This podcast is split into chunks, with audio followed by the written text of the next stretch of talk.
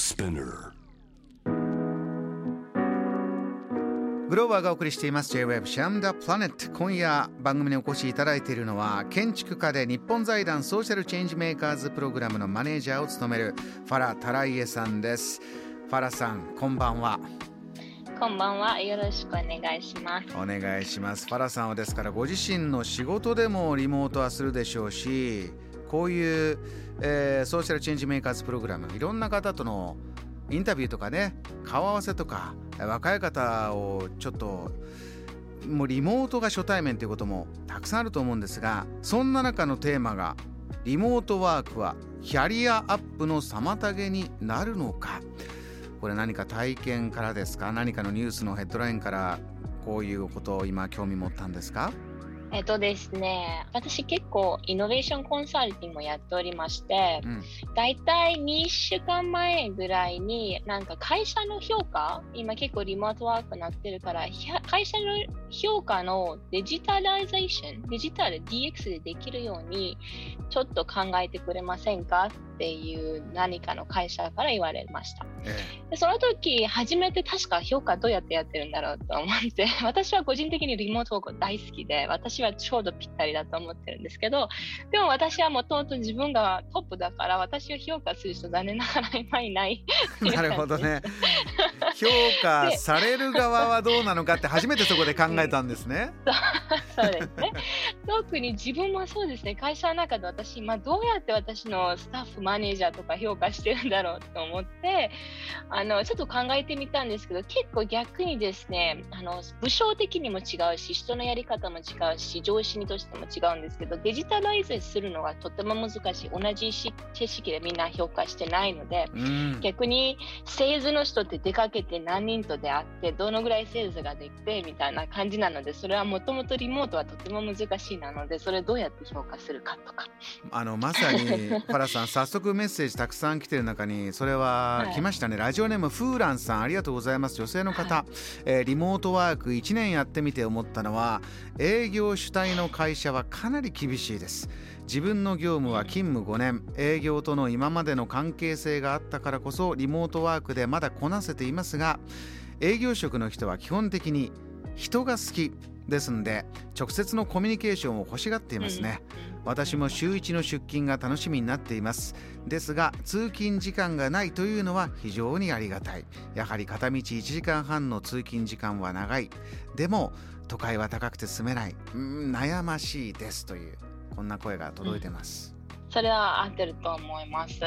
特にですねあのリモートワークが問題になっているのがもう一つっていうと上司たちどうやって仕事分担してるかっていうのがすごい問題になっててあの自分もそうなんですけど今私例えばマーケティングマネージャーにこういうの欲しいとかこういうの目的でこうしてっていうと下の子たちにどうやって回してるか。じゃあそもそもどどのぐらい自分でやっててどのぐらい下の子に分担してるかっていうのが正直私も分からなくなってしまってるんですね今あーなるほど。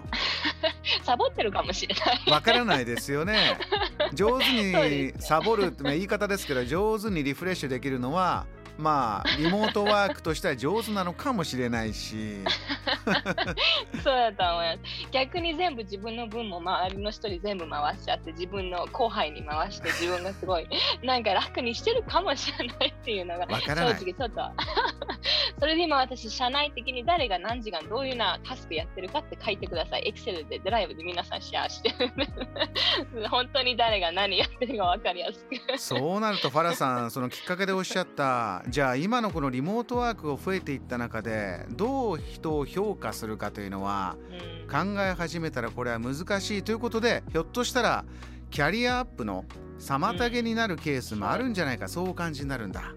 そうですね。特にキャリアアップするにはあの上司の評価は結構大きいんです。別に何年同じ会社にいるのかまた5年6年いてもちょっとずつ上がるかもしれないんですけど本当に課長なって部長なるレベルだったら本当に周りの人の評価が必要なんですね。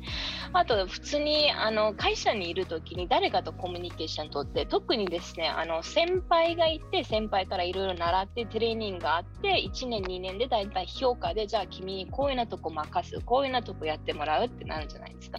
今ですね、リモートになるとそういうのはないので、そもそもトレーニングはできてないので、この若い子たちにコロナの2年後で急にじゃあこれを任すって言っても、無理は無理かもしれないと正直思ってます、ね、そのピンポイントのタスク、プロジェクトのこの役割を、まあ、リモートっていうのは確認し合って進めるというのはできるけど、じゃあプラスアルファのものを見て、じゃあ次新しいインスピレーションこれ彼に感じるからとか彼女にはこれが向いてるんじゃないかというのが生まれにくいというような実感であるんですね。うん、それこそ先ほどおっしゃったようにじゃあ若い方、えー、ちょっとデータがあるんですがもう分かれてるんです。18歳から24歳。パンデミックの前の方がワークライフバランス良かったと答えた人が41%オフィスの方が良かったな評価もしてもらえて、えー、先行けたなっていうのは、まあ、4割ですから本当何とも言えない数字なんですよね。そうですね。今の仕事ちょっともうやめて次行こうかなと検討している数字というのでデータ見ると73%これアメリカとイギリスの、えー、人材事業会社のリサーチですからまあそういう転職を好む世代とかね、うん、お国柄というのもあるかもしれませんけれども。うん、うん確かにですね、アメリカとかヨーロッパとかもそうなんですけど、大体彼らですね、あのキャリアアップするときに一回仕事辞めて別のとこに行ってキャリアアップは多いんです、逆に。同じ会社の中で同じとこでも、だって、あの、まあ、課長2人、3人しかいないので、その中のなんか30人の中に3人しか上がらないってことになると結構ですね、辞めてキャリアアップするために違う会社行くの子もいるんで。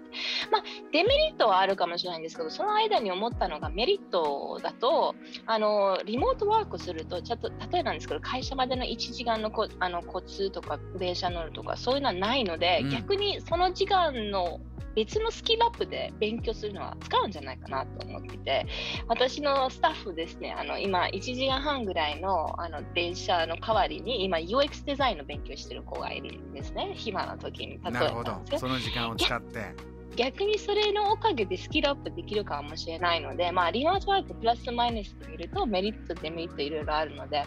で、もう一つは結構今皆さんキャリアアップできなくなってしまってる理由が、あの、うつ病になってる子もいるらしいんです、ずっと家で働くメンタルの問題は大変聞こえてくるようになりましたね。はいそうですね。そういうのはどうやって乗り越えるかっていうのが結構議論ですね、次。これおそらく、まあ、はっきり何のせいでどうなってるっていうね因果関係がデータでバンと出てるわけじゃないんですけどもどうやらこんなねうつうつとしてるのは今のこう変化した中にあるこうリモート人と人と直接会わないこれご飯とかイベントも含めてですからね仕事の現場だけじゃないんですがありそうだというのは言われ始めてます。JAM The Planet